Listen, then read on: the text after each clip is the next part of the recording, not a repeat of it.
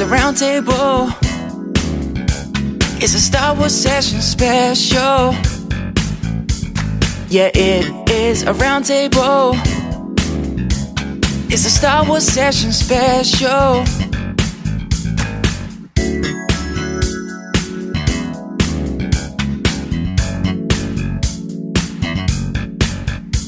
Good morning, afternoon or evening, wherever you are in the galaxy, and welcome to Star Wars Roundtable Sessions. Yes, my name is Matt Hudson, aka Jabba the Hutt, and joining me here, as ever, in the cockpit of the Essex Falcon, he's the greatest Star Wars man, fan and buddy out there. He has hot sauce by his microphone. It's Luke Bly, Master Blywalker. How you doing, mate? It's a true story. It is a true story. Left over from the mac and cheese. I sometimes put sweet chili sauce with so mac and cheese. If you've never had that, it's like, I, I strongly recommend. Um, it's not for me. Yeah. Oi, oi, Savaloy. You're right, mate. Happy, happy recording day. Happy recording day. And we are now, next next week is Ahsoka.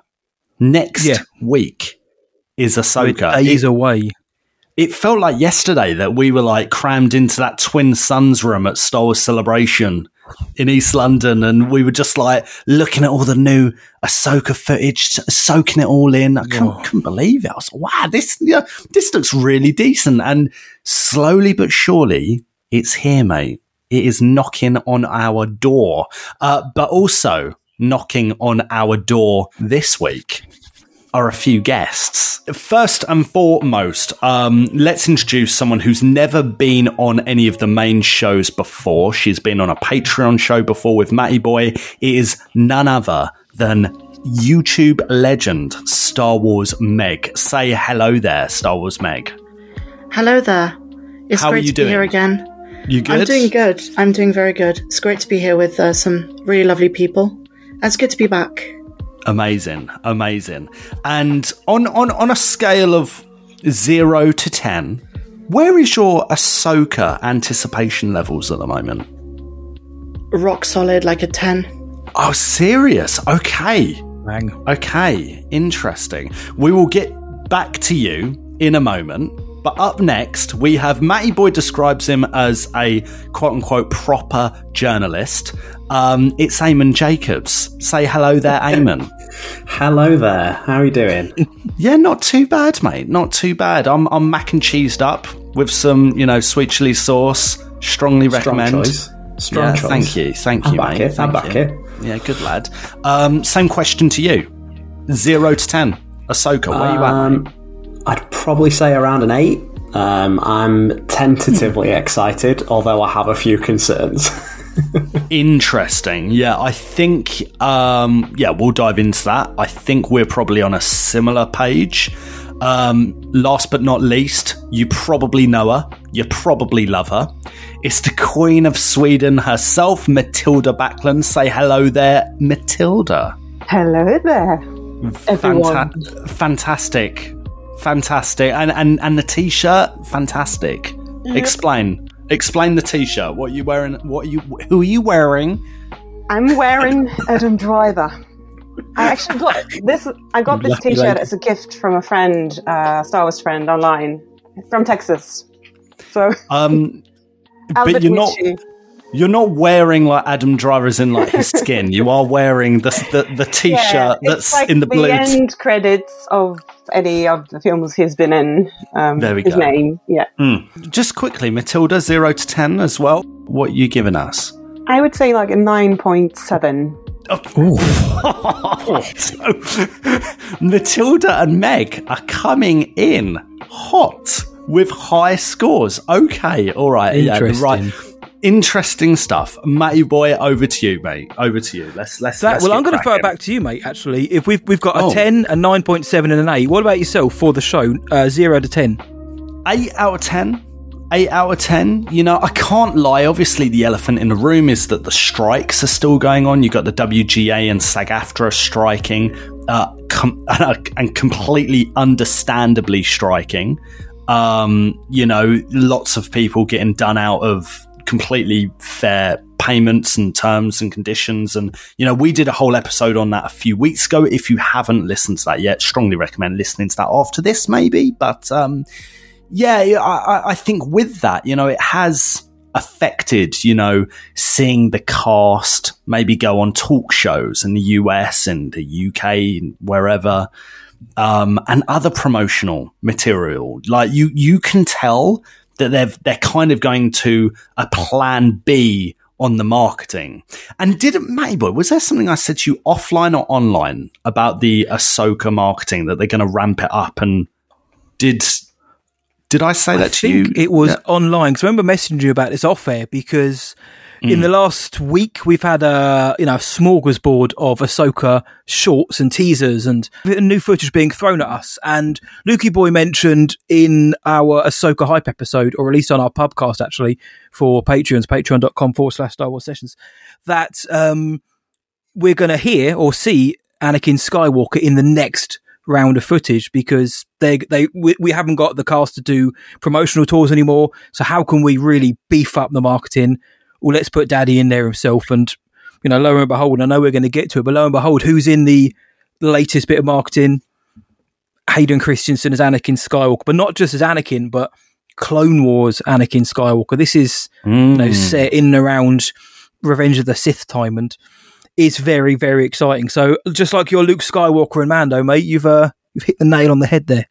It's not spoilery, is it? That's not spoilery. It's too late if it like, is. It's, it's, I, mean, I know, but like, it, I mean, it was, I, I so. always was of the opinion, it's a given, isn't it? Like, Hayden didn't do a great job of hiding it, but, um, you know, in, in the Obi-Wan Kenobi uh, marketing material, I think, in like an interview, he's like, really, you can one hundred percent tell the guy is in Ahsoka, we think, in some capacity. Um, and, and I suppose that's a really good, like, place to start, guys. Um, Meg, thoughts on Hayden returning as Anakin Skywalker in Ahsoka? Should we be excited for it? Are you looking forward to it? Very much so. There's some crazy surprises in Ahsoka which you're not ready for. And this is something I spoke about in the dis- in my Discord server the other day. Um, they've been doing a really good job at hiding a lot from what I've heard. And I think Hayden in any capacity is welcome, whether it's flashbacks as a ghost, Um, obviously Anakin as a ghost, not Hayden as a ghost. Mm. Um, yeah, I'm excited. What was the question? about Hayden, about Hayden Christensen. Like, do you think that, do you, do, do you think it will be received well? Do you think people are going to go crazy mm. for this? And do you think yes. it's going to be, yeah, you think it's going to be at the beginning, middle or end of the show? No idea. But mm. I think a lot of fans who didn't like Obi-Wan, this is kind of like another chance for them to see Hayden, because I mm-hmm. think fans didn't like the way they did the Attack of the Clones look. And I believe in this show, he's got the Revenge of the Sith look. Right. Okay. So they haven't got to de-age him as much, thankfully. Well, they didn't do it at all in Obi-Wan Kenobi, and which was slightly odd, awkward, but any Hayden's good Hayden for me. I was thinking about that question earlier on, mate, actually, believe it or not, because when you'd me- when you messaged me about it, I hadn't listened to the footage. Now I heard it and got very excited to hear Hayden back again. But traditionally, Lucasfilm, all of their marketing is centered around those first three episodes usually. They don't really show anything in the latter half of the season, which might explain why we've seen a, nothing of Ezra other than a hologram. But the fact that they've thrown Hayden in, Anakin Skywalker in now, makes me think he's going to be in the first two episodes. That might just be the flashback.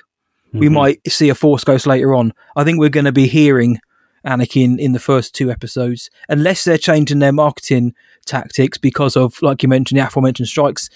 I don't think they would go quite that far, but I think they're going to be showing him earlier on. Eamon, mate, are you are you a fan of this kind of self-referencing and going back? And we all know Anakin was Ahsoka's master, so let's see it. Let's do a flashback and a Force Ghost, maybe.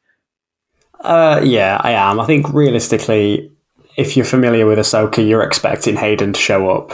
Like, there's there's no sort of getting around that. Right. Um, but considering the strikes and considering the sort of, as we were mentioning, the, the lack of actors on talk shows and whatnot, I think throwing Hayden into the, the recent teaser and having that sort of the, the different era of Anakin, uh, the Clone Wars era of Anakin, and promoting that is a way of prepping general audiences that might not be aware of the connection between Ahsoka and and Anakin. So I think it was a good move. Um, I think it was a slightly predictable move, but a solid one nonetheless. Yeah, but it, it, it, it, I, I respect that it's it's a part of the Star Wars canon and a part of the continuity, and therefore, like you said, if you're familiar with Ahsoka, you would expect it, right? You know, and and, and the vibe, the the interpretation of the story that I have so far, and I've not read any like leaks or anything on it, which I know are starting to come come out more and more. Um, you know, it, it feels like Ahsoka is reconnecting with kind of the Jedi religion, the Jedi faith, right?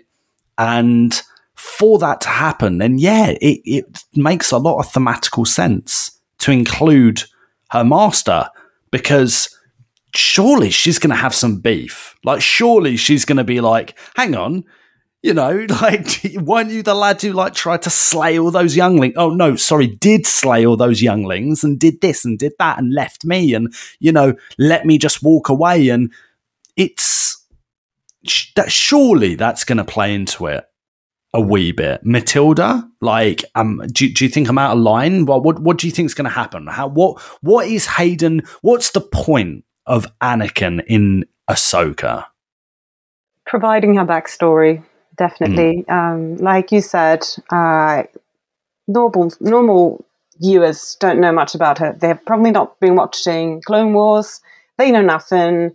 And so, uh, of course, they've heard about Vader, because most people in general have heard about Vader, but connecting those two, um, implementing him in a good way, in a natural way, Uh, is going to help us understand the journey of this character. He's essential to tell the story of Ahsoka, I believe. Um, I just hope they're not going to overuse him. Mm. Uh, mm-hmm. Just, you know, sparingly and well-used, that's going to make it more impactful. Yeah, I think that's the key thing is how much are you going to, how much restraint are you going to have? I've seen a lot of people saying maybe they've released the character posters because they've got an avalanche of fan service coming in, or that, like, this is maybe going to make up for Obi-Wan Kenobi in some people's minds. In that case, how so? Are we going to be seeing loads of Anakin? I don't think it'll be a reactionary statement. I don't think it'll be, oh my God, Obi-Wan wasn't received well, so let's now include all these people who may or may not be in. And like Luke, I don't know if we're going to be getting any wild um, spoilers and cameos in there. But just hearing uh, you all kind of saying what you hope and hope and hope, I actually want to know what, including you, Lukey Boy, as well, mm. what you hope to see in the show. Now, Tilly B has just said she hopes, obviously, that Anakin isn't overused, but in a in a positive way. What are you guys hoping to see? I'm hoping to see a good story that builds off Star Wars Rebels. I'm not too. I don't really care about cameos, to be completely honest. I'm I'm excited to see more Sabine and Hera, and just to see how those characters grow, because you've got the consistency of having Carrie Beck and Dave Filoni. And so they fundamentally have this deeply rooted understanding of how these characters should be. And now here is a mother. So we're going to see Jason, and we're going to see how she's going to probably treat the, the ghost crew, the surviving ghost crew, more maternally than she probably was before, even though we, we always call her Space Mum. Ooh. So that's going to be cool. I, I'm interested to see what Sabine's been doing on Lothal. And I think we all want to know, is she force sensitive, or is she just training for the sake of being better with the lightsaber? Oh, mate. You've you've you've brought out the big guns already, Meg. Um, yeah, the Rebels thing. You know, uh, as uh, long-term listeners will know, you know, we've been talking about how Rebels will maybe influence Ahsoka. Will it be on a big scale, on a little scale? Will they just chuck a couple characters in? I do think, you know, uh, as we've said before, this this feels like a, a spiritual successor to Star Wars Rebels, you know, Rebels Season five.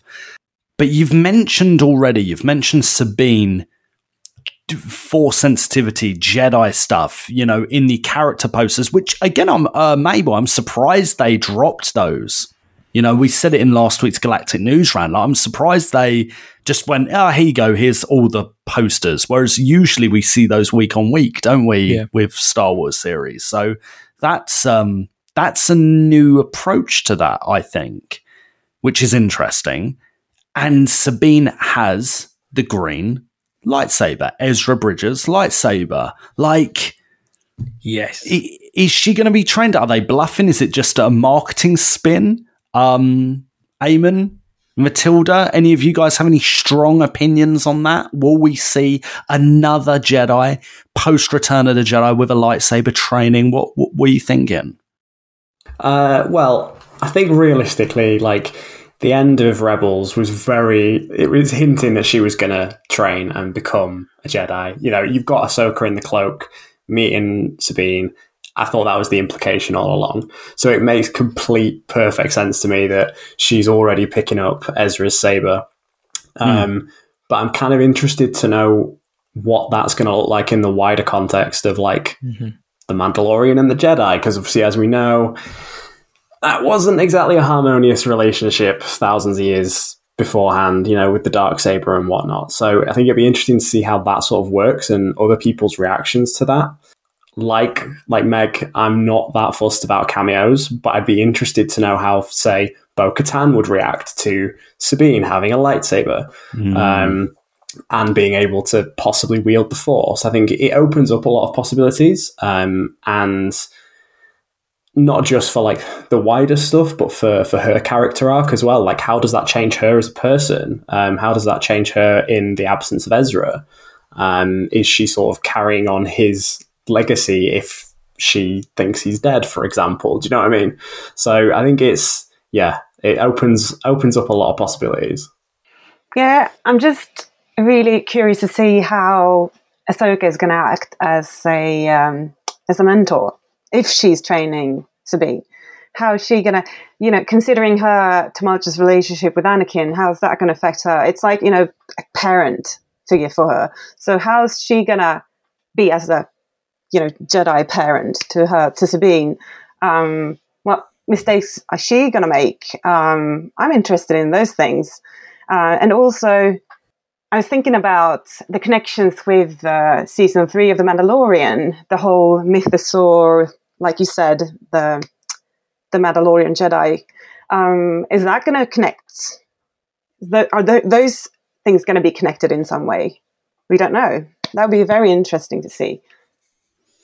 I mean, this this this is still all very much Mandoverse, yeah. isn't it? And I feel like, and maybe it's just me saying this or, or thinking this, but I do feel like some people have lost sight of that, that this is a Dave Filoni, little bit of Jon Favreau sprinkled in there probably, but this is a Dave Filoni project, and this is still very much part of that big, like, li- leading to that crossover event that's meant to be happening, right? So surely, I mean, Matilda, great point with bringing up the mythosaur and, you know, other Mandalorians and, you know, Bo-Katan and you, Ahsoka can be this fabric, can't it? It can be this connecting tissue between Mando, Book of Boba Fett, Star Wars Rebels, Luke Skywalker, Jedi, Uh, Mandos, the Imperials with Thrawn. We've not even mentioned Thrawn yet. I feel like this show has the potential to be the biggest in scope. Now that's, and that's a hard thing to do, because I said the same thing about Mandalorian season three, right? I was like, yeah, Mando season three, it's, it's naturally going to get bigger because the, the, the narrative requires that. It's, it's going bigger and maybe better. Did it land that? Well, you know, that's up for the listeners to to decide, but I think it did try to go for that, certainly. Ahsoka, I feel, has a genuine opportunity to do that, if not maybe a better one, like a better layup, a better, a better, you know, setup, sorry, better setup to do that bigger and better thing, especially with Big Boy Thrawn in the mix, you know? So, I don't know, like, chances of, like, over... Hmm.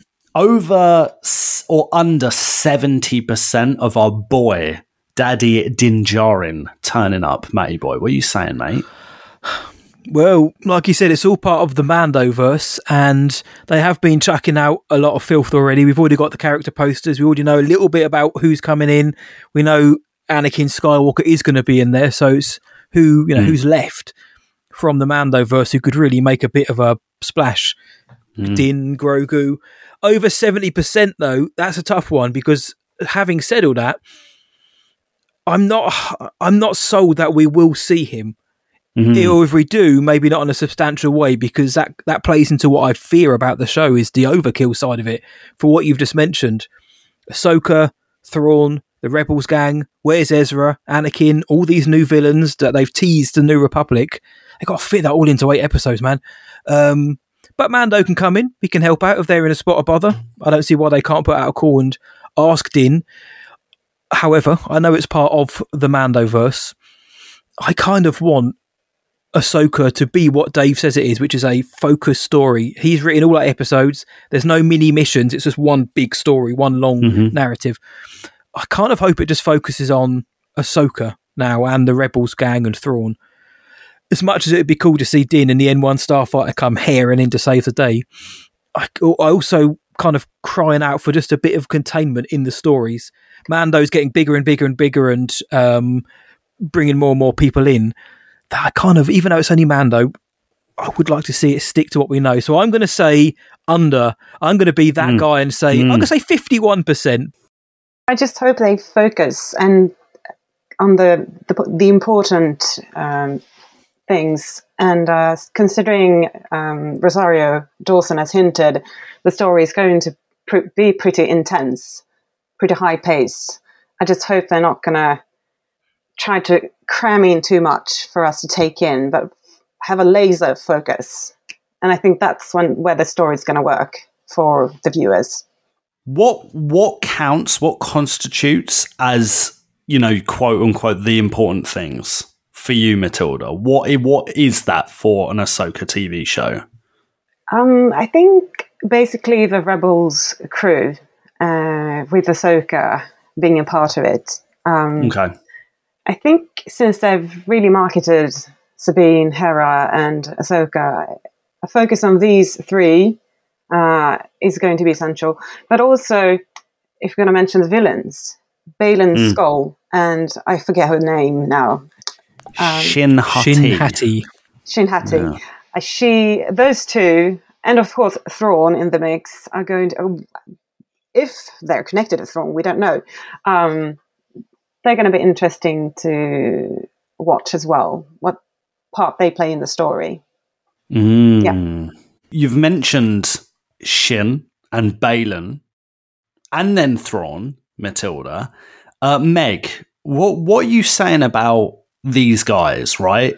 Shin and I've, Baylan um, in particular. Like, what what's the deal with these guys? I have a lot of thoughts on these two. I made a few videos on what I think their deal is, and I think I've boiled it down to three theories.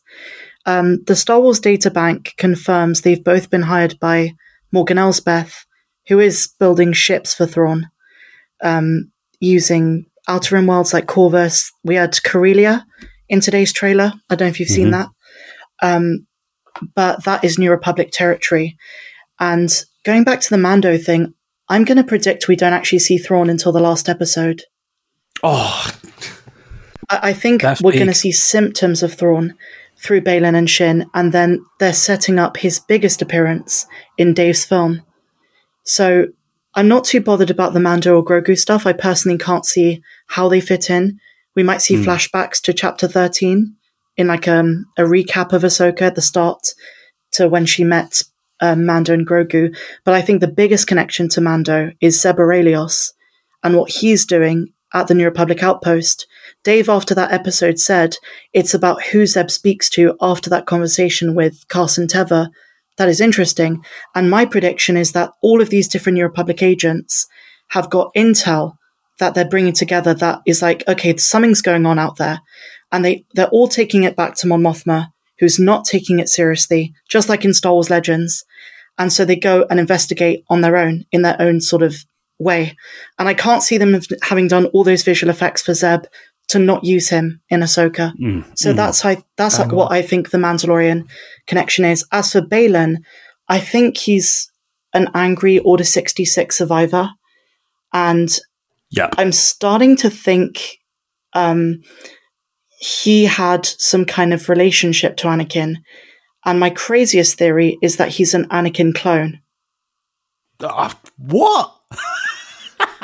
Because where did that come from? Uh, explanation, Meg. Expl- you can't drop something out like that with, without Dave, an explanation. Why? Why is why is Baylan an Anakin clone? Do you think? Filoni's been talking about the Force Unleashed games for quite a few years, and he mentioned um, the cloning arc on Kamino, where Starkiller is really annoyed at Vader that he decides, I'm going to go clone him. And some fans have pointed out similarities between Baylan and what Anakin would have looked like, which is Sebastian Shaw, if he had survived normally.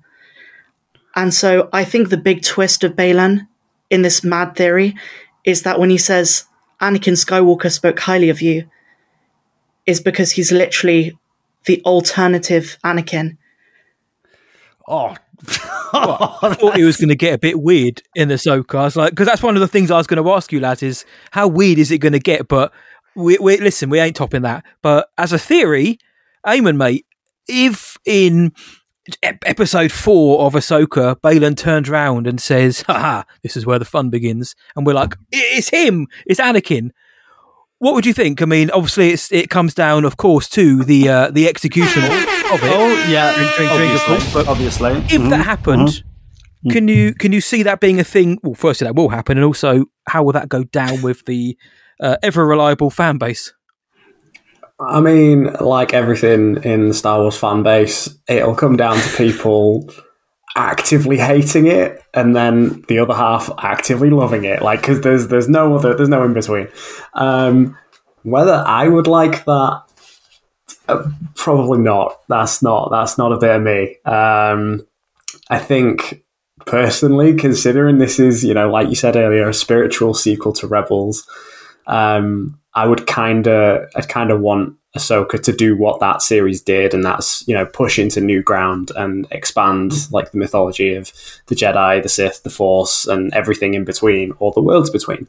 Um, so clone Anakin, as crazy as that would be in the moment, and it would, you know, it would be a jaw-dropping moment, excuse the cliche, but it, you know, it would turn some heads. I don't think I'd be able to deal with that in, like, the long term of, like, the canon of it all. Like, just, yeah, I think that would be a little bit too much. Do you do you guys remember at the beginning of Obi-Wan, you know, that sweet, sweet May twenty twenty-two, waking up on that Wednesday and watching, or Friday, I think it was actually, for Kenobi, but anyway, you know what I mean, that debut episode, and we saw that amazing, tasty, absolutely deliciously spicy throwback to the prequels, and it just covered the prequels in a really well put together way, and respectful, loving way, really. It was like, oh mate, yeah, this this is all the amazing bits of the prequels. Like, will will Ahsoka, or does Ahsoka as a series need to do something similar? And would they would they just show us animation from Clone Wars, Tales of the Jedi, and Star Wars Rebels? Like, and then we'll get back to Baylan and Shin, because, man, I want to, I can't wait to talk about those guys. But quickly, like what, like a throwback montage, montage of death, montage of goodness. Like, is that happening, Matt? What do, what do you think, mate? Ah, uh, well, seeing as Ahsoka's only been in what an episode of the Book of Boba Fett, oddly enough, and a, a couple of a Mando episode here and there, they'd have to go and do animation, and that would be so mm. jarring, Din Djarin, for so many people. Having a two-minute animation uh, kind of prologue, and mm. then going into the live-action Ahsoka. But this is the cards that we've been dealt. Ahsoka is a, a, an animated character for all intents and purposes. Ashley Eckstein is Ahsoka, and Rosario is now picking up that mantle in live-action. Um, I also wonder if Ashley Eckstein's going to have a little cameo in the background somewhere. Um, I think she will do. But... Um, we've spoken before, and I know uh, everybody on the panel here and the table probably has thought about it as well, in terms of the exposition of it all, is how are they going to effectively talk about who Thrawn is, who Ezra is, why have they got to find him, who's Sabine, what's Hera doing, and all this stuff, and who who the heck is Ahsoka? How are mm. they going to do that satisfyingly to catch everybody up? Because Rosario herself has said, you don't have to have seen animated shows to know what's going on here. We've made it in a way that is accessible to all. You've got to imagine that they want to push some of that story a little bit. They're not going to go... It's, I've, for one moment, do not think this is a show that you can go into blind uh, and expect to know everything. I do think you do need to have a little bit of backstory to that. Or am I going mad, Eamon? We're definitely going to get that prologue. Um, I think a lot of it comes down to the fact we're getting a two-episode premiere. Um, and a lot of that exposition and explanation is going to come across over the two episodes to Good avoid job. such an exposition dump that it feels painful. Mm. Um, because there is a lot of, there's key players that we need to, that, that general audiences are going to need to get to know and figure out why they're doing the things they're doing and where they are for certain reasons. And I think it's going to need a bit more nuance than just like a very quick narration from Rosario Dawson in the opening two minutes. Um, so yeah, I think it's, it all depends on the execution. Oh, oh you're keeping me busy tonight. Mm. Well, but uh, Meg, what are you thinking? Are we going to get? Do we need a prologue? Do we need some kind of opening uh, montage, or or will those first two episodes cover it? Do you reckon? I don't think they would do the animated montage just because it feels out of place. Mm. Every time they put Clone Wars and Rebels things into promos, it just it probably doesn't sit right. Going back to what Matilda was saying about your casual audience who doesn't know who Ahsoka is. Um, You said I, the, there can't be like spoilery talk? Yeah, no, we're, we're going to avoid spoilery talk, okay. hey, Matt? I see. I think they'll handle it differently, mm. but I don't think it'll be a prologue. Mm. Oh. You're teasing Lukey boy. I know, I know. That's like Meg giving us all the information. I'm loving this. I'm loving this. Yeah, I think... I think you're right. I just wanted to get. I think I, I just wanted to get your guys' opinions. But um, you know, let's let's let's go back to Baylan and Shin. Right, orange lightsabers. Orange lightsabers. Are they mercenaries? Like Meg, Dig you it. mentioned that. You mentioned that earlier. They, that that they're probably. And I don't. I think this is part of the marketing material. They're maybe being hired to do something, hired to protect something. Um, yes. What's the deal with that? Why, why, why have we got more force sensitives like hanging okay. around? Are go you ready on. to go down the rabbit hole with me? Let's come on. Let's do the rabbit hole. Let's okay. go going down it. So this is something Matilda might also know about. Um, in Nordic mythology, there is um, Hati and Skoll, who are wolves who, in the end of time in Ragnarok, devour the sun and the moon. And Dave is obsessed with wolves. He named his favorite clone. Uh, Wolf. His mm-hmm. own character is Trapper Wolf, yep. who is almost definitely going to appear in some way in this show. He's always trying to insert himself yes. into Ahsoka. Um, yeah, so wolves. So I think Baylan and Shin are like a metaphor. I reckon that Thrawn, much like Palpatine in Rebels, discovered a portal to the World Between Worlds or Mortis or something. Ooh. And I believe... they have been granted the ability to turn into Lothwolves in order to access the World Between Worlds through the night, through through the magic of Morgan Elsbeth, because Morgan Elsbeth is a Night Sister. Yes. So oh, I think, yeah, of course she is. So I think that's the link, and I think that orange lightsabers might be to do with the Dark Jedi. I proposed a theory mm. because there's a legend story where Barriss Offee, after Order sixty-six, mm-hmm. becomes like a Dark Jedi. So she may have trained them. She may be like this. She may have been like their secret apprentices or something. Cause I, I'm, I'm still convinced Marrok is Barriss. I told you this is a very deep rabbit hole. I'm just loving all the weird stuff. I'm, I'm fully on board with the weirder, the better. I love the Mortis arc, so I hope for some, some type of connection. I'm also thinking about Rey's yellow lightsaber and what you get if you get blend yellow and red. You get orange. Orange. And, you know, the, the yellow lightsaber is um, was the Guardians. I don't remember exactly. Yeah, I know Temple the Guardians. Guardians. Yeah. The Temple, yeah. Temple, Temple dudes. Guardians, yeah. yeah. And uh, I'm wondering if that sort of element is playing into that that co- co- choice of colour. I don't know. Could Baylan be a Temple Guardian, Meg? I don't think so. There's two orange lightsabers we know about in canon.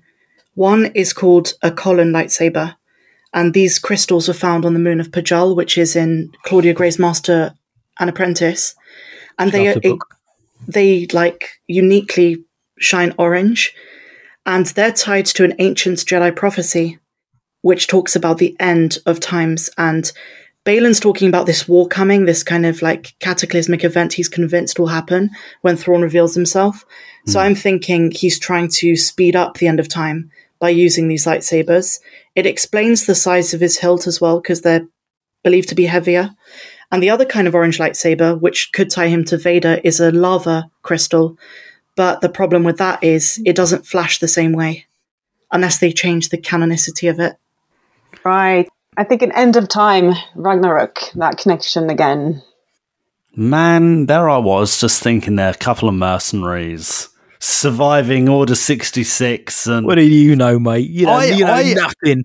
I feel like, yeah, as much as um, I, I believe, yeah, the, the plant in North, uh, Norse mythology probably, no, is true. Like, Matty Boy brought that up a few weeks ago on the main show, I think, you know, like, and I know that's been going around the interwebs a wee bit, that the names are obviously a nod to, to that. Um, I can't help but feel like, for me, my interpretation, and from the sounds of it, you know, like, Meg, you you probably know a bit more on plot than than than I do, but um, you know, to to me, it feels like Baylan is maybe another Jedi who who is, or, or someone who used to walk that way of the Jedi, who is disenfranchised with the Jedi, has lost his religion. To me, it's almost like the equivalent of a Protestant, you know, like he's going, well, that way didn't work, right? This must be the future, because he probably doesn't really know about this Luke Skywalker guy. He probably doesn't really care about the destruction of the Empire. For him, he probably doesn't believe in the Empire or the Sith. But it doesn't mean he necessarily believes in the Jedi either, and that there needs to be a new iteration of it, right? And I think he he's just trying to to to gain and look for power. But it's interesting that we have this power, this this this power dynamic between Ahsoka, Sabine, and, you know, the goodies, your traditional goodies, and Ahsoka's kind of realigning herself w- w- with that, right? You've got Thrawn and the Imperials still out there, as we know, you know, building building up arms. We know that from the Mandoverse stuff, right? The Mandoverse content and other content. And then we've kind of got these new guys who have orange lightsabers and are around at this very interesting time. You know, I, I, I'm not sure one hundred percent. I, no, not even that. I'm not even thirty percent sure really what they're doing. But for me, the fact that we've had these these theories, right? Meg, you've said your piece. Matilda, you guys are all bouncing off each other. Eamon has his opinion. Like, I find that ridiculously exciting. The, you know, like back when the sequels were coming out, we were like, oh, oh do you think um do you think this person's that person? Do you think this is going to be that? And if, if if that person's this, and this will lead to this. And there was something just so authentic and, and happy innocent. And fun and innocent, yeah, about that. And this feels a bit like that. It feels a bit like that. And a few weeks ago, I had my brother round and, and we watched the trailer. And my brother, who's a very casual Star Wars fan, listens to the show, but casual fan, really. Um, he was like, mate, the trailer just works for me. This this show just, it, it feels really intriguing. Mm-hmm. It feels like it, it, there's it's going to pack a punch. And you know, for my brother, who's a pretty, very intelligent, but pretty pessimistic person sometimes, and for sometimes good, good reason, you know, I thought that says a lot, says a lot. Yeah, I think what's most exciting is the fact that we're pretty much going to go into this, at least myself, uh, with a blank slate, not knowing, uh, mm. getting hints at, like you said, Meg, uh, it's probably going to be very lore driven. Yeah, we're probably going to do some pretty deep dives into Star Wars lore, go to some weird places. Uh, I think it's going to get pretty spiritual. Um, it's yes. not going to be um, too light of a story. Um, it's probably going to be more intricate than that. And I, I really, I'm, I have been expecting this, waiting for this in Star Wars since watching a few, a few elements like the Mortis arc, to see some, something that goes below the surface, uh, going deeper into mm. the secrets of the galaxy. So I'm really excited about this. Yeah, I'm hoping we get a little bit of intricacy in the story, and it's a little bit less surface level than, say, maybe your Obi-Wan was, not to knock that mm. show. Mm-hmm. But just to jump off the points you guys are making, I find it interesting because I wholeheartedly agree that, yeah, it, it's very exciting thinking, who is Baylan? Who is Shin? Why does she have that like Padawan braid? And why does she look like she wants to kill everyone? Um, but at the same time, we've also mentioned, we know quite a lot already. So there's this kind of weird imbalance where we don't know anything, yet we also know quite a lot. We know who's going to be in it. We know, well, Morgan Elsbeth, like you say, Meg, we know she's a Night Sister because they said, and the trailer gives that away if you look hard enough. We know uh, Anakin Skywalker's in it because they, they said so in the trailer. We know we're getting the Rebels gang. So it's odd for a, well, a Star Wars show, at least, to kind of give us so much before we've even kicked a ball in anger yet. Yet we're all still mm. sitting here thinking, actually, I don't really know anything. And that's what I find excited, because we, we mentioned Mothma up top, well, Mon. We know Mon Mothma's going to be in it in some way, shape or form. And, you know, h- how much are the New Republic going to play into this? Because this doesn't seem like a show, if you ask me, where we really need that much New Republic-isms throughout. This could be, like you said, Matilda, a lore-driven, a spirit, a kind of spirituality fest. How much New Republic do we need it in this show, or is this ripe time? Give, give me all the New Republic, mate. Give me all the New oh, Republic. Oh, I want all of it um, as well, true, same. It's just, it, there's there's a balance, isn't there? There, there, there is a balance mm. to be had, you know, and I totally get that. Our boy, uh, Claraquera, our boy Andreas Blom, you know, from yes. Oregon, he he commented this on a post that we did about um, Baylan and Shin. And he said, I hate to say this, but I hope Baylan's story is wrapped up in this show. With Rey's tragic death in real life, it would be painful and difficult to continue this story, not unlike the rise of Skywalker after Carrie Fisher.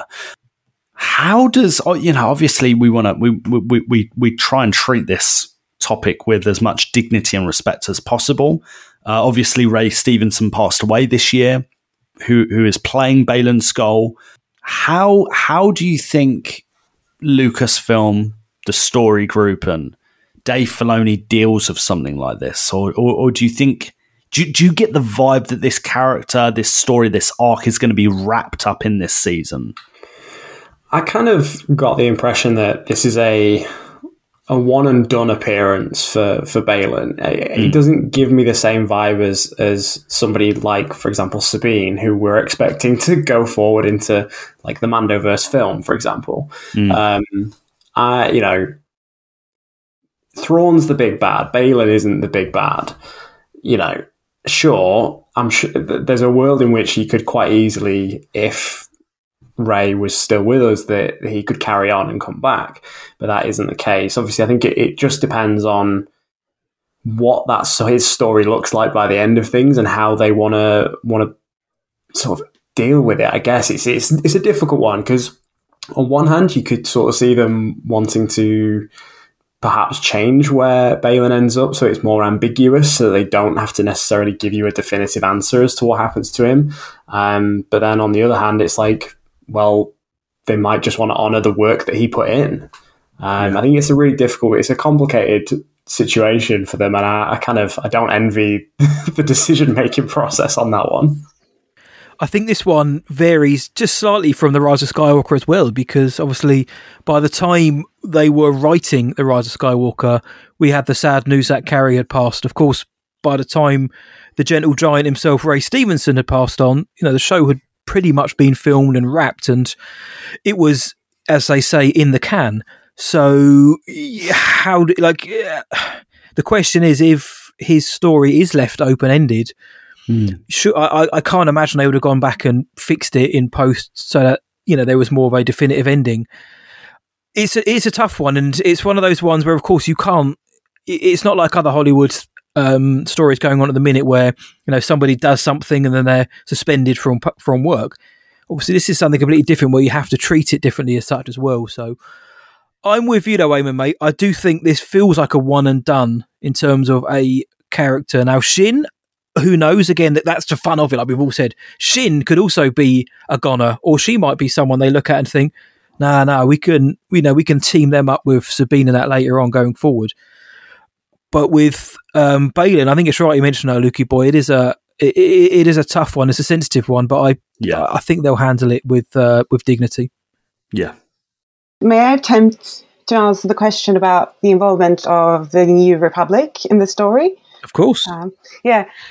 I have been thinking a lot about your theory, Meg, uh, about Anakin, Baylan being a clone of Anakin, and um, considering how many hints we got of, for, about cloning throughout the Mando, th- three scenes, th- three seasons of Mando, I'm wondering if Doctor Pershing's work is going to play in somehow into um, the story. We don't know, or in ge- in general, if cloning is going to be a theme that's going to be brought mm. up. Um, it wouldn't be something out of the blue. Weird for sure, but I'm wondering if that way the New Republic will, would be involved. I don't know. Oh. Well, the interesting thing is that they kind of altered their original plans for The Mandalorian, and that was really weird to see, because there is so much build-up in The Mandalorian season two and three, and you kind of see where it's going. And then, if you remember those reshoots that they did um, months and months before the season dropped, I think they changed the plan and then they went with Gideon being cloned. So at this stage, I'm not, instead of the Snoke stuff, I don't know how much you know about that, but mm-hmm. the Pershing thing, I, I honestly don't know. I don't know if they're going to connect that. I suspect possibly not. This whole Mandoverse thing, man. There, there, there's filth. a lot. There's a lot of filth, and there's a lot of decisions being made, right? And I think, um, I, I, I do think the future of the Star Wars uh, slate, you know, plays into this. You know, um, obviously, we've heard this week that that, that a lot of Star Wars shows that are scheduled to come out at a certain time, maybe in the near future, are going to be reshuffled. They're going to be rescheduled for later down the line. I don't think that's inherently a bad thing. I think it gives Lucasfilm, Disney, Star Wars, whoever, a bit more time to to to think and plan things and really meditate on what's right for the story, for the mythology. Um, Luke Summerfield said this, you know, our boy, King of Wales, he, he said this with uh, in regards to Baylan and Shin. He said, "They're enemies for Ahsoka to fight." Is it that simply they've been written in so that Ahsoka can duel someone with lightsabers? Is that is is that the reality, or is it a mix of both, or something else? Um, I would say it's possibly it's a mix of that and something else, because there's also Marrok, who is another person with a lightsaber, presumably thrown in for Ahsoka to duel. Um, now, obviously, Meg, I much prefer your idea of it being Barriss, because uh, yeah. I saw a theory that it was Ezra as an Inquisitor, which I cannot tell you how much I hate. Oh, man, I, I saw just, that as well. I saw I that as just, well, yeah. Like, it would go against everything Rebels did, and I would just hate it so much. So I'm really hoping that it's Barriss. Um But yeah, in terms of in terms of Baylan and, and Hattie, I think yeah they are just going to be sort of dueling opponents and, and objects in the way for whatever Ahsoka is uh, is looking for or doing or searching, et cetera. Um, but I hope they have a little bit more to do than yeah than just throw lightsabers around. I definitely don't think it's Ezra, because Marrok was given a character profile in the databank. And yes. It turns out he was a survivor of the original kind of group of brothers and sisters of the Inquisitors. Um, and that could very much be Barriss. I don't know if you saw that picture um, going around Twitter today of Marrok without their kind of cloak. And no. I know that they had two stunts, one male, one female, um, for that character. But th- there's indications that it could be a female Um, in the Marrok outfit, and I think they're deliberately not telling us that. Did you guys notice they also didn't give us a character poster for Marrok, but they gave us the others? The only ones Good they left point. out were Thrawn, Ezra, and Marrok, so I think there's more to that person. And oh. I'd love for it to be Barriss. I'd love for it to be Barriss. I think that would tie in so well with Clone Wars and also Dave Filoni. Dave Filoni has purposely kept Barriss Offee's fate ambiguous. He could have brought her in in Rebels. He didn't. He could have brought her in, hey, in Star Wars Resistance, but didn't. Um, so I do. I, I think, and, and there is a lot of fans who want to see Barriss again, because obviously the relationship she had with um, Ahsoka in Clone Wars, and what better way to do it than have her? You know, she was arrested at the end of the Clone Wars for blowing up the Jedi Temple, for saying that the Jedi have lost their way. You know, give, give have her be the one that is a true antagonist to Ahsoka, but it then also raises the question of Shin, Hattie, Thrawn, maybe Barriss. We're getting a Spider-Man three villain overload here. It's how are they going to combine them all? But then there's also, are, are Shin and Baylan actually the bad guys? Are, are they the bad guys? Uh, mm, I've seen theories right. that maybe they're looking for Thrawn because they want to rough him up somewhat. Yes, I agree. I'm getting some type of yin and yang vibes from these two. They're not entirely mm. evil. They're not entirely bad. I mean, Grey Jedi is the concept as well. And um, I'm just wondering if that's going to play into their story and their actions and their relationship with, with Ahsoka, maybe becoming allies instead of antagonists. We shall see. I'm thinking that Thrawn, for whatever reason, has hired all of these mercenaries. But the weird thing to me is, if you've read any of Zahn's books, Legends or Canon, I'm finding it very hard to work out what he's, what does he want. Um, mm. I believe that at some point after the Purgle stuff in Rebels, he got separated from Ezra. They're in different parts of, of the galaxy. Thrawn's somewhere in the unknown regions doing his own thing. But the question is, why would he want to hire these mercenaries? Or why would Morgan Elsbeth want to? Why does Thrawn want Ahsoka and maybe Ezra dead, is my question. Right. And I can't see Thrawn caring about things like that. In Heir to the Empire, he goes to Wayland and he hires Jorah Sabaoth. But the purpose was for um, what they call the Salamiri. He's got these Salamiri powers, yes. And he's like, look, if you kill these twins, Leia and Luke, like he makes a deal with them. So I'm, I'm trying to figure out what what's the canon equivalent of that. And it goes back to, do we need much New Republic stuff?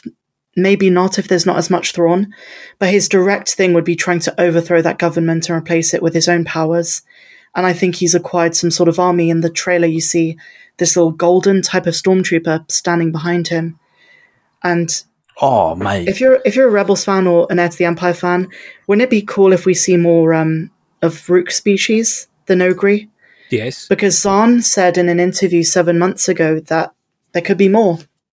Just wait and see. There could be there could be more Nogris, as there was in Heir to the Empire, and Luke just completely wipes them out.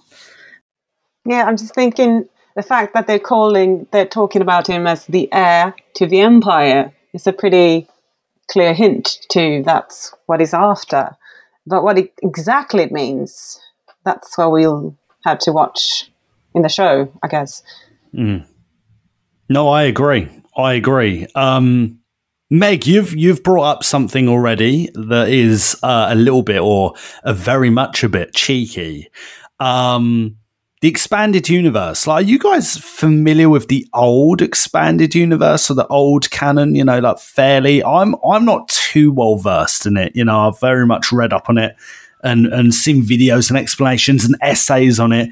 Since the Disney takeover, you know, I dabbled more, more so comics, uh, more than anything. But um, Dan Kazda eleven thirty-eight, our old mate from uh, from the East Midlands, he said, "I have a feeling that Baylan is the new Jorah. It, what what is it, Meg? Sabaoth? How is it pronounced? Sabaoth. Sabaoth. Well, that's a stupid name. They need to change that. From Heir to the Empire, they are definitely going to be using Thrawn as a means to get power of their own. We know, we know that, especially Filoni, he he dips into, and I think this, you know, newer Star Wars canon is very much dipping into these pre-existing old expanded universe stories, maybe borrowing characters here and there. Is the same thing happening here? Like, what's the feasibility of that? Does Dan on Instagram have a point?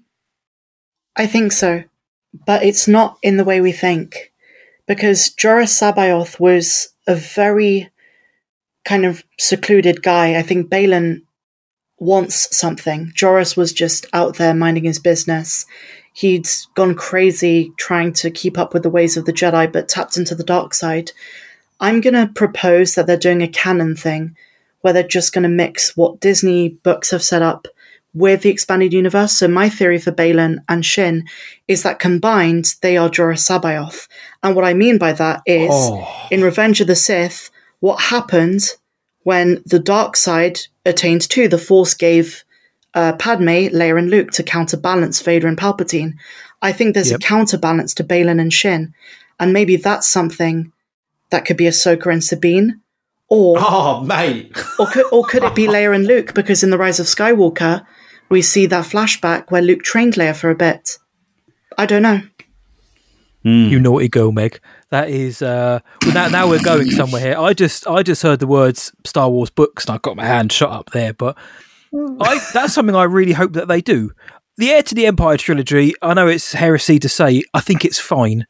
I think it's got some great ideas. But as a couple of the lads on our Discord were saying, I don't always vibe with, th- with Timothy Zahn's style. Now, I'm not going to seriously mm-hmm. say he's not a good writer, because he is. He's just quite a he's a wordy writer, and he is a slow burn of an author. And I'm not a, the biggest fan of the Thrawn trilogies in the new canon. But to your point, Meg, I would really like to see them merge both of them. We know in new canon that Mothma, she demilitarized the New Republic. She didn't want it to be seen as uh, this big militaristic um Empire Part Two, so you know they they cut off a lot of the military. They had the, a skeleton crew, for want of a better term. mm. So I want to see that con- continued, but this whole Jorah Sabaoth stuff, mixing it with Shin and Baylan, we know that Dave we know we know we know Dave loves the Heir to the Empire stuff. He loves it. The, you know they've referenced it in the trailer once. He's brought Thrawn back. We know how much he respects Zahn and that trilogy. I would not be surprised whatsoever if we see a few aspects of that book, whether it's minor or major, be brought back into this story. Um, and we know Zahn is on board. He he he's always essentially like a producer when it comes to anything to do with Thrawn. He's uh he, he has to make sure that he's written correctly, which I dig. I respect his passion for the character, but I think we are going to get that kind of perfect melting pot of the old and the new. But we know what happens at the end of Heir to the Empire. I think they're going to save anything like that for. For, for the film, but mm. to, to that though, we know we've got so many characters, and Rosario has said, "Look, I'd love to come back for a season two." Whether that's a spoiler or not, about her character surviving, are any of the characters going to bite the dust in this season? I know we've already, we've already mentioned, of course, the potential that Baylan is a one and done. But what are you guys thinking about the fates of our characters going forward? I.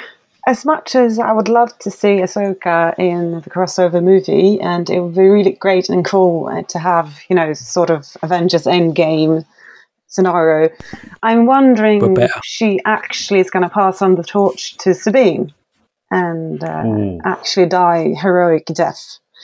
I am... I don't remember. It was a line I heard in one of the trailers. I'm trying to remember what, what she said. Um, I want. She said something along the lines, or maybe it was Anakin who who actually said it. I wasn't listening with sound, so I don't know. But anyway, someone said, "I'm not always going to be here for you," um, and that line just thrown in there is not. It, I don't think it's a random thing. Mm. They are very. Um, they have a, a purpose with giving us that line, and I'm wondering if it has something to do, hinting to us that she's actually gonna sacrifice herself eventually. Wow. Mm. It would be big for Dave to do that, because we know his connection to the character. Eamon, mate, can you see a can you see a scenario, whether this season or next or in the film, where Ahsoka does go out, whether as a, in a sacrifice or this big heroic death? Uh, absolutely, yeah. I think there's a pretty good chance, realistically, that, that she's not going to make it out alive of either uh, season two or the Mandoverse film. Um, I think, personally, if it was me, if I was in charge, which would be great, and I'd be very rich, um, I think Ahsoka dying in, at the end of season two would be a really good way of sort of rounding off the character and, and sort of finishing that arc that started way back when in two thousand eight. Um, But then obviously you still got the Mandoverse film to to throw in a little bit of, you know, pulling on the heartstrings and bringing her back for a cameo as a Force ghost, teaching Sabine or giving her a piece of advice or whatever, um, or or whoever whoever she's teaching. Do you know what I mean? I think there's there's a variety of possibilities, but I think yes, she should sort of get killed off at some point, because um, otherwise you're always going to have that question of like, well, where's Ahsoka? Why can't Ahsoka help? Um, where was Ahsoka in Rise of Skywalker? Do you know what I mean? You're always going to yeah. have those sort of questions. So I think, you know, all good things have to come to an end, and, and finality can often be a beautiful thing. I don't think Ahsoka's going to die. If I had to choose a character who's probably going to bite the bullet in this series, it's Hera Syndulla. Oh, that would be because a killer. That just feels logical to me if they want to continue, you know, her son and his journey. And if there's one ghost crew member who's pretty much completed her cycle of what she contributes to this story by the end of this show, I'm unfortunately going to have to say it's Hera. And there'll be like this beautiful moment, I think, of, you know, some allusion to a reunion with, with Kanan or something. Maybe he welcomes her in the Force oh. when she dies. Oh. I feel like that, to me, is what Dave would do. I'm not, I don't think there's any chance he'd kill off um, such a, an important character before his film as Ahsoka. Mm. I'd agree. I'd agree with you there, Meg. I think that it's going to be one of the other characters, whether it's Hera or maybe Ezra, or maybe Ezra's already dead. Do you Could know what be. I mean? Who knows? Who knows? Who knows? Well, I was actually going to ask what where you guys think Ezra is. Yeah. Um, obviously, at the end of Rebels, he's chippy. just sort of cast off into oblivion with the Purrgil and, and Thrawn. Um, I kind of always assumed he was just like, you know, sitting on a planet somewhere, just pondering the Force and whatever. But uh, yeah. Uh, I mean, how does the World Between Worlds play into it? You know, like, we know that the World Between Worlds is a part of the marketing. It's a part of the, the, the, the logo. Like, what is the World Between Worlds? It's still not been properly defined, I don't think. I don't think Rebels gives a proper definition of what it is. And I think Ahsoka has an opportunity to clarify that, or maybe even refine the meaning of, of, of the World Between Worlds. And they got to land that. They have to land that, because I don't think Ezra can just be sitting in the corner of the galaxy doing nothing and just hanging out. Or, or maybe he's trapped. I don't know. I don't know. I'm just doubting that they're going to have enough time to develop right. the story around the right. World Between Worlds, because it's so intricate. Uh, so I don't know. Um, eight episodes. There are so many interesting characters. They got to tell their stories and how they play into the big grand scheme of things. Um, I don't know. I've, I'm very doubtful about the World Between Worlds playing a big part or even being more thoroughly explained for time. Yeah, I kind of hope they don't, only because um, I think Lukey Boy eloquently put it on our Ahsoka show, Rebel show, that World Between Worlds isn't time travel. Even as much as maybe time manipulation, it's not time travel. But I'd kind of wish that they, I, I'd like them to go weird, you know, go go go weird, like the things Meg's saying. But the World Between Worlds, for me, it felt like such mm. a beautiful moment in that episode that I don't really want to see them ever go back to it again. It feels like they closed that portal and it's done with. But I wouldn't be surprised if they did. And the whole Ezra thing's what's playing on my mind. As somebody who loves the character and Rebels, you know, they the fact that they are going looking for Ezra. What is the big secret here? What's going on? Where is he? Why hasn't he come back? Like you say, Lukey Boy, why has he just been, you know, mm. down in the pub garden the whole time? Is it has he been in a place where maybe he can't get out? Is he is he in the the unknown regions uh, where you can't we communicate with the known galaxy? You can't get back. That's what I'm excited about, and we have only seen him in that hologram, which is pretty much a play on what we saw in Rebels. So we haven't actually seen anything, quote unquote, new from Ezra Bridger. That's been very Eamon as far has been very much kept in the in the dark on this one. But um, what are you thinking about Ezra in Ahsoka? I think Ezra is out there somewhere, and I don't think he's the same person he was. I don't think so he's, he's turned dead, to the dark reckon? side. He's not dead. I think he's alive. I I just think it's more like more like Luke Arcto syndrome, where mm. he might just not be bothered. He's not at his lightsaber. He might, he might have learned a different fighting style. He might be like a martial artist for all we know. Mm. And I definitely agree with Matilda when she says the World Between Worlds probably not going to be used. I wouldn't be surprised if it's, if it's not used whatsoever, because the logo of Ahsoka is actually the Lothal Temple ceiling, not the World Between Worlds. Oh, is that right? Okay. Interesting. I thought they were. I thought they were part and parcel. I thought there was a connection between, or at least an artistic style that is definitely similar between the two. But mm. definitely, same with inter- the star map of behind Baylan in those trailers. Yes, mm. I think there's going to be something, but it feels like a waste of time to do the World Between Worlds again. The purpose right. was to bring Ahsoka back, and now she's back. So, mm. I mean, just to keep things entirely on brand for for Matt and my good self. I mean. I would, I'd be lying if I said I wouldn't want to see Ezra on a little planet called Tanalore uh, from oh. Jedi Survivor, which is an unreachable location by traditional means. Um, without getting into major spoilers for that game, if you haven't already played it, go play it. It's amazing. Grease is there um, just hanging out with Grease, Greasy Money Baby. Um, yeah. You know, Maybe making friends with Kata, just, you know, chilling.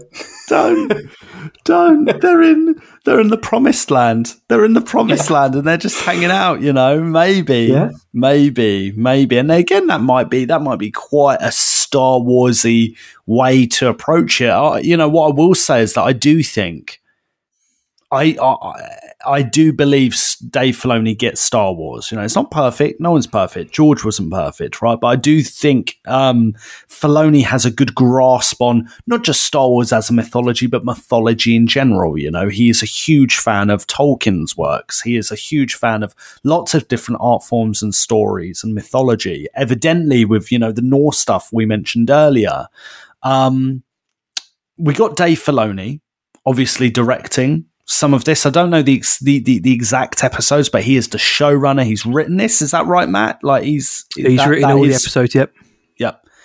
Other directors include Steph Green, who you might remember from the Tribes of Tatooine, the Book of Boba Fett. We got Peter Ramsey, the pirate from Mando season three. Uh, we got newcomer Jennifer Getzinger from Mad Men, Orange Is the New Black, and Westworld. Uh, Geeta Vasant Patel, House of the Dragon, The Great and Dead to Me, and last but not least, Rick Famuyiwa. Um, Rick Famuyiwa, guys. Mando. The goat. Surely.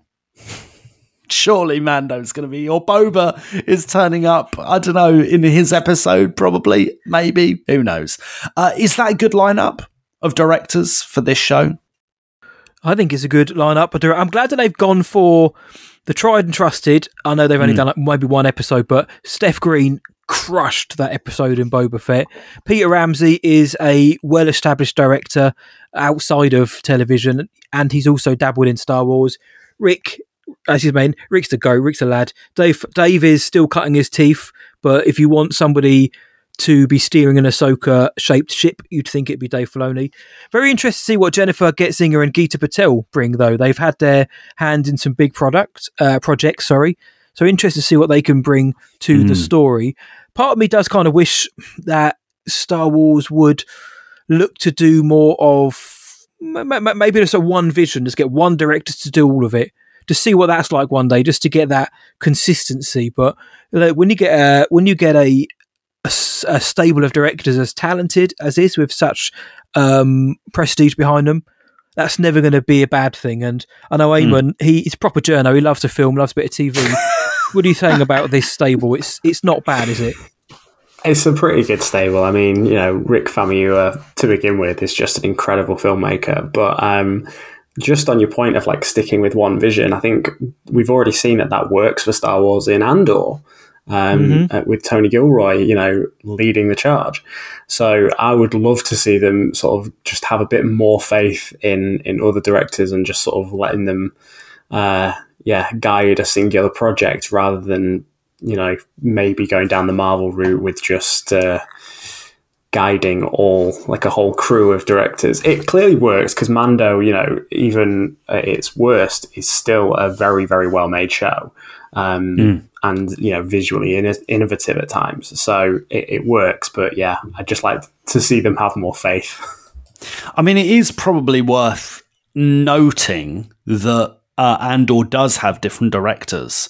It is, the showrunner is Tony. And I, I, I do feel like this could be an equivalent, I feel. And I, I, I feel like Tony Gilroy obviously had a clear and concise vision and point and story to tell with Andor. And I really hope that, you know, uh, Dave has that with Ahsoka. You know, let's not forget, you, you know, Dave's Dave Filoni's a creative guy, you know, and he must be thinking, he must have thought for years, I wonder what Ahsoka's doing now. I wonder what this person's doing now. I wonder what that what that character's doing now. You know, when I start a new manager career mode on FIFA, you know, I've got I'm, I've created a team on FIFA at the moment, and I'm and I'm I'm in my spare time, I'm thinking about like what players that I'm going to be bringing in. I'm I'm I'm thinking about like, you know, what tournaments I'm going to try. Are, are we going to have a cup run? And and that's something trivial, isn't it? Surely Dave Filoni created this character. Surely he has a beginning, middle, and an end in mind for a character like this. And I, I, I really, th- I really hope, and you know, I really believe at the moment. I am an optimist, so take that, take it with a pinch of salt. But I really believe that this show will deliver that. I'm really hoping for that. And I, I quite frankly, I think Star Wars could do with it. I think Disney knows that they, that, that they could do with it too. You know, Disney as a company, that's a whole different conversation. Mm-hmm. First of all, Luke, which football team do you support? I am a Manchester City fan, like my dad. Before him. Before me. Fair enough. Why? Um, who do you support? I'm a Chelsea oh. fan. Unlucky. Um... I also shout Canvey Island Football Club in South Essex. Yeah. Support support non-league, support lower league teams, yeah, as well. Yeah, but anyway. I was going to support a lower league team, and I heard about this Manchester City club. They seem very low down. That must so have been. Bad. You want to know that something, though, Luke? In the nineties, that must have been in the nineties or something. I went to see Chelsea Manchester City in two thousand eight, and we beat Manchester City six nil. Did you really? Wee. Yeah, that was that was Wee. back when your best player was Georgios Samaras, that Greek guy. Yeah, classic, classic. Anyway, yeah, go back to Star Wars. Anyway, anyway um, yeah. I don't know if you guys noticed that it's a bit odd that Bryce Dallas Howard isn't on the list, because she was one of the rumored directors for a long time. But I do know because she hmm. spoke to sure. Katie Sackhoff on her podcast, and she is directing in Skeleton Crew. So that's Ooh. good. Yes. Yeah. Ooh, okay. I think we need more Bryce in the galaxy. Bryce is just such an effervescent soul that she seems to just light up every production she's in. Uh, just to bounce off what Eamon was saying, Rick Famuyiwa directing the finale is the, the best news we could have had. It's mm. going to be filthy. Well, I, I still think the stable of directors we have fills me with enough confidence about Bryce, but it's never a bad thing to have Bryce on board. With Bryce on board, does that mean we're getting live-action Yaddle again? Oh, oh, Bryce in green. Let's hope. I mean, the main thing, the most important thing, thing is that they, they have a similar vision for each episode. That there's going to be a red thread, and somehow, oh. having watched so many of Dave Filoni's projects, he does have a red thread. He does have uh, thought. He does. Mm-hmm. He's he's very good at planning things. Um, And so I'm pretty confident that regardless of how many directors we're going to have, they're all going to write one singular story towards one singular goal. It's not going to go in fifteen different directions. I mean, you may yeah. look at The Mandalorian and, and think otherwise, but somehow mm. I, I feel with Ahsoka, they have really taken care writing a story that's not going to give us fifteen different angles. Somehow, yeah, yeah. I mean, listen, Dave, Dave, of course, loves working on The Mandalorian. We know that, and all the shows he's worked on, there the passion is there. But this is Ahsoka, so you know it's going to be it's going to be that one percent extra, if anything, uh, control and care in this. But guys, we you know we we've been positive about the show. We're sitting there saying, "Oh, this is going to be great. Can't wait to see this. Wouldn't it be great if this happened?" Let's flip it around though. If by the time the episode is finished, is there anything in it which you think, do you know what, I really hope that doesn't happen, or any kind of fears that you have going into the show? Um, obviously, I mentioned it earlier, but like the whole Marrok identity, I'll be honest, like when I first saw the trailer, I was worried because I was like, mm. I can't see Ezra in this. There's a person in a mask. Like, please don't let that be a late in the game reveal. Um, aside from that, I'm also concerned about like the World Between Worlds. Yeah. Um, as we were mentioning it earlier, I think it is a really tricky concept to pull off in animation alone. And, you know, by God, Rebels did an incredible job introducing that and and showing it off in a really visually innovative way. Will that translate into live action? I have no idea. Um, and I think there is there is a, a potential danger that, like you were saying about, it's not time travel. That's how it'll be conceived um, and uh, perceived, sorry, by sort of uh, general audiences. And the only sort of comparison I can think of is the sort of god-awful cameo smorgasbord of The Flash recently. In my mind, the worst outcome that they could do with The World Between Worlds is just like portals with archive footage of various films and T V series, and I could not think of anything worse. I think that would ruin so much magic about Star Wars. Um, mm. I just, yeah, I'm praying that won't happen. I really don't think it will. I don't think they're that, that stupid, quite frankly. mm, um, but yeah, I think those are the two major things that I was like concerned about in, in the run-up to this. I fear that if it doesn't deliver, Star Wars will be in a very, very bad place. It's a good shout. Just because what? This is such yeah. an important character to so many people. And do you think it will alienate the people that stand by and support, you know, the character of Ahsoka, you know, the prequel generation, the Clone Wars generation, and and beyond, you know, people that have learned to l- l- learn about the character since then, you know, since the two thousands and, and the twenty tens. Like, do do you think this has almost a bigger risk and a bigger weight on its shoulders than something like Mando season three? Absolutely. Hmm. I think general audiences didn't mind the Mandalorian season three, um, I think even you're right. though diehards tended to have more issues with it, especially the Lizzo episode, or the uh, the runtime of some of those episodes were very inconsistent. I think with Ahsoka, you have, as you said, multi generations of people who grew up on the Clone Wars and who've watched this character. And I'm already seeing fans of the character of Ahsoka not liking the trailers and being very upset with the way it looks, which I think is really ridiculous, because to me it's, oh, yeah, it looks it's ridiculous. It looks one of, it looks like one of the best shows we've had cine- in terms of cinematography. Um, I, I hope it does well. I want fans to be engaged with it. I want it to be something we can talk about all the way up until the release of The Acolyte, because we don't have a lot of Star Wars following this in two thousand twenty-three. So, which is a weird biz- and, and bizarre thing to say, isn't it? That there's not more Star Wars coming for the rest of the year or or whatever till next year. To think, you know, the olden days when we were waiting so long between projects, you know, may again.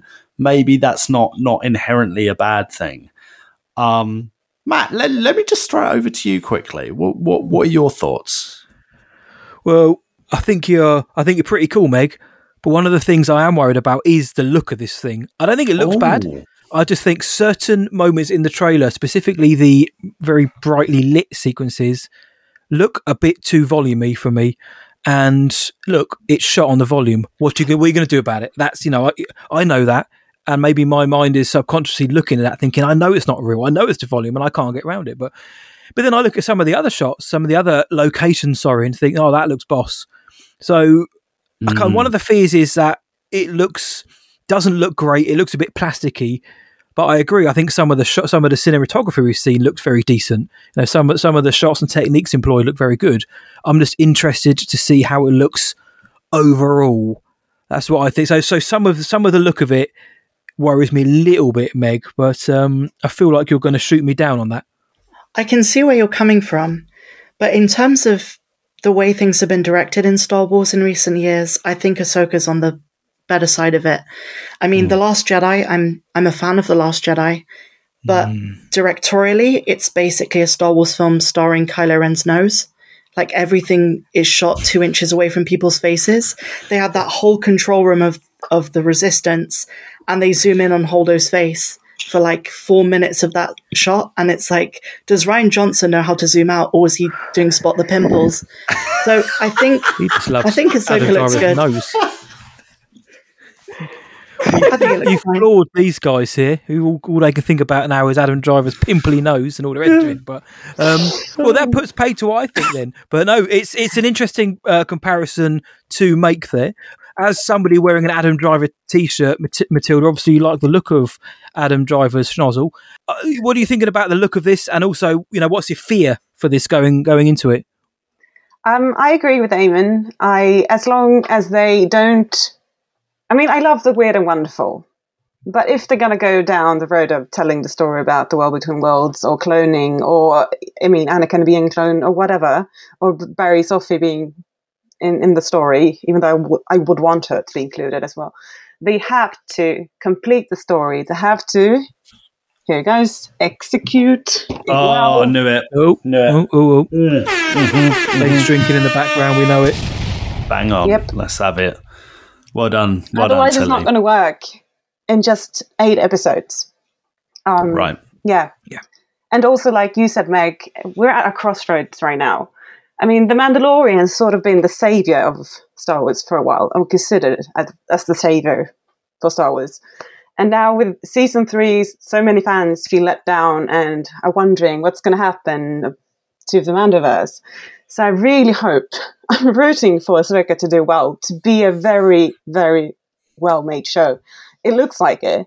Um, but like you said, Matt, I'm also, I, I'm not complaining, but yeah, I think the lighting is sometimes a little bit too, it's just too... bright.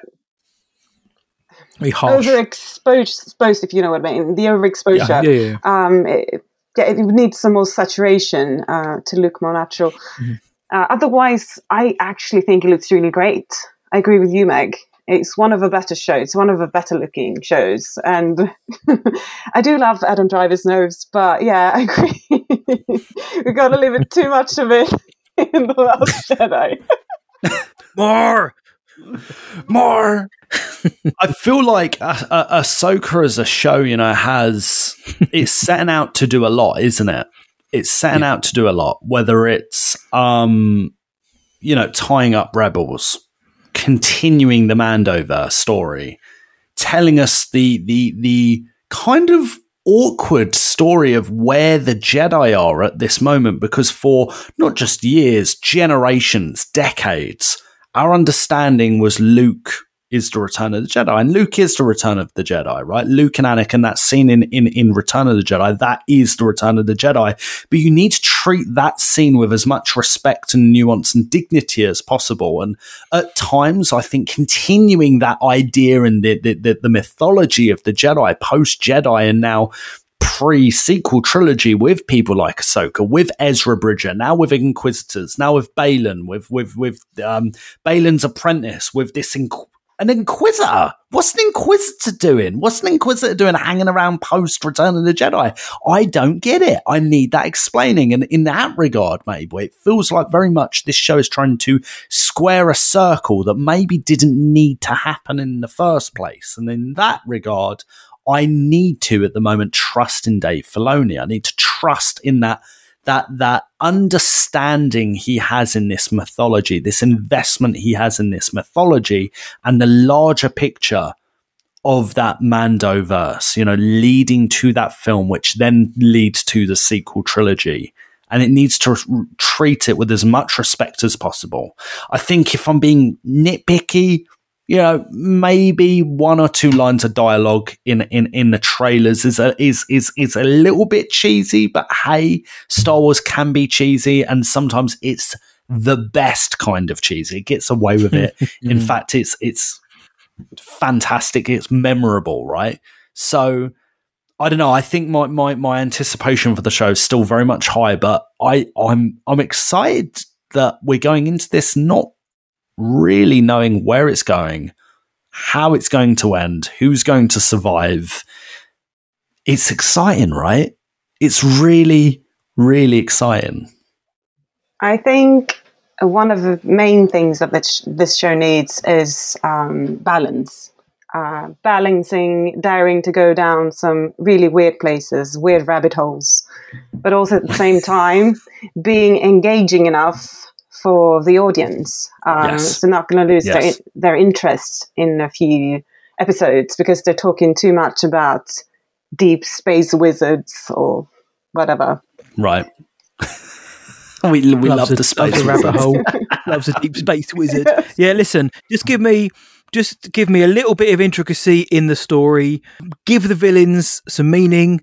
Let, get some stakes. Have a little bit of threat. Give us a mystery that slowly unwinds. You know what I mean? If we're going to find out what happened to Ezra and where we're going with she and Hattie and Thrawn, let the mystery unwind, uh, unravel. Sorry, over those eight episodes. And no. like we said, Filoni's written all eight of them. We're not getting mini missions. We're getting one story. We're getting two episodes, mate. twenty-third of August. We're a week away from it now. Oh. I've just heard so much filth in this episode that kind of wish the show would hurry up a little bit more now and come. But I've gone from a seven and a half to at least an eight and a half out of ten now in terms of my really expectations really? and hope here, okay. mate, based on just the excitement, mate, and the and the potential. Well, something I wanted to ask was, do, how do you think um, the, the the world will react to Ahsoka? You know, let's let's conclude by that. Like, do you think do you think Ahsoka will be received well? Do you think it's going to be a smash hit? What does your gut say, Eamon? We'll start with you, mate.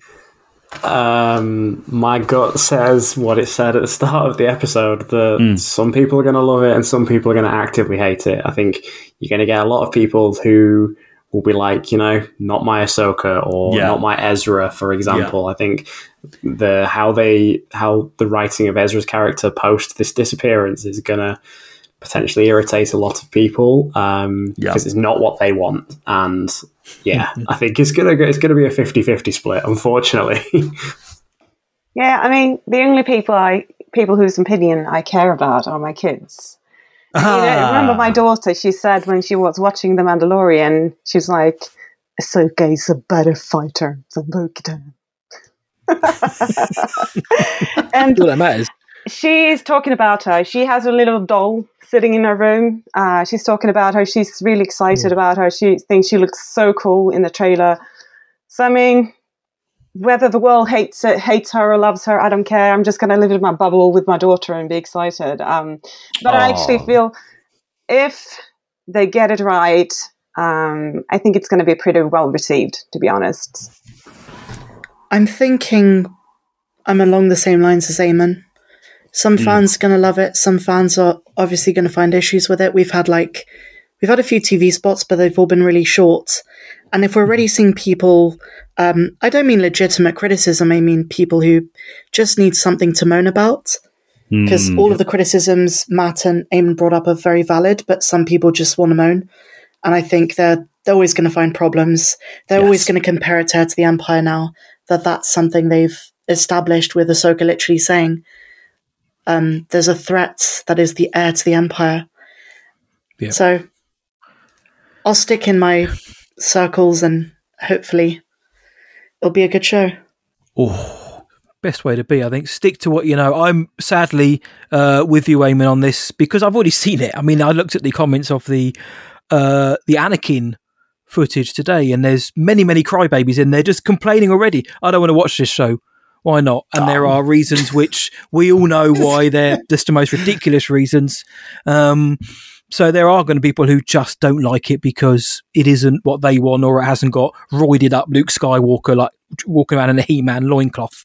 Um, so but I, I think... Power though, the Force, baby! That's, yeah, Power the Force. Oh, buff. Um, I think it's going to be received well, though. I do think that the character has a lot of goodwill. I think yes. the Rebels gang have a lot of goodwill going for them. But yeah, like you said, Eamon, mate, let's see what happens with people like Ezra. Remember, this has been ten years canonically since the end of Rebels, I believe. So Ezra's done a lot of growing up in that time, wherever he is in the galaxy. So it's going to be a completely different character to the one we last saw in Rebels. And I just hope that people have the intelligence, for want of a better term, to know that. It isn't going to be like eight, fifteen-year-old Ezra running around anymore uh, quipping. It's going to be a totally different one. So I think more so than not, people are going to like it, but you're, you're always going to get a subsection who just don't like it because it's got Disney attached to it. Yeah, I was just going to say, I'm just hoping this project, it's going to bring bring in more people, more fans, new groups of fans, mm. um, appeal to people that haven't be, really been on board with Star Wars before. Uh, that's my biggest hope. And then I don't care about the crybabies. They can cry all they want. Right, right. Yeah. We'll they're, all, I, they're always going to be there. They are. Of course they are. Of course, yeah. That's the world uh, that we live in, isn't it? And the fandom sometimes is a reflection of the world that we do live in. You know, that's just life, isn't it? And um, you know what? I, I do think this show has the potential to be one of the most popular. I think it has a huge reach in terms of the in, in terms of fandom, you know, whether you did grow up with Clone Wars or not, whether you're interested in the old expanded universe, you know, maybe you read the Thrawn books in the nineties. There is a lot. There is a lot. And I, I, I think, mate, this could be one of the biggest debuts for a Disney Plus Star Wars show, or Disney Plus show ever. And I think that that will buy a lot of goodwill for Lucasfilm, for Star Wars, and, you know, for, for, for Dave Filoni. I really think they need to land this. And I do. I, I think it will land. I don't think it's going to be perfect, but I do think it's going to be, it's going to land in the marketing material, mate. I, I love it. Whether it's, you know, I look at the ships flying in it and I'm like, brilliant. It's all, the ships already look better than the ones, the, the, the, the ones in Kenobi do, you know, like it, I'm, I'm pleased with that. I'm pleased with the visual effects here. I'm, I'm pleased with the lines there. I like that they're teasing this. And do you know what? I like that Hayden, they used a Hayden line. Just tell us, we know it. We yeah. know it anyway, that we didn't see him. We heard a line. That's fine. That's cool. We knew, we knew it. We knew it. And I think they've got a few other surprises up their sleeves with Ahsoka. I really do. I think this is going to be a bigger deal than like I, we, we all think, maybe. I, I, I, I think it has that potential, mate. So what a round table, man. What a round table. We could keep going. I know it, but, you know, we have lives outside of the podcast, sadly. Um, those things. those things. Those stupid things. What yeah. a chat. What a chat though. Yeah, what a party. Let's go, Tano. Uh, Meg, Matilda, Eamon, you guys have absolutely crushed it today. Genuinely, you've, you've brought some weird and wonderful things to the table. And we know that the listeners are going to be thinking, either that's mental or I hadn't thought about that. Either way, we're here to hear what you think about Ahsoka. So that's going to do it for this Star Wars Roundtable session for this week. Before we go, though, if anybody wants to know where to find anyone and talk to them and hear what they think about Star Wars, let's go around the table. Meg, where can the world find you on the internet? You can find me on uh, YouTube by typing in Star Wars Meg, or you can find me on Reddit, where a bunch of people have asked very weird questions about me, but...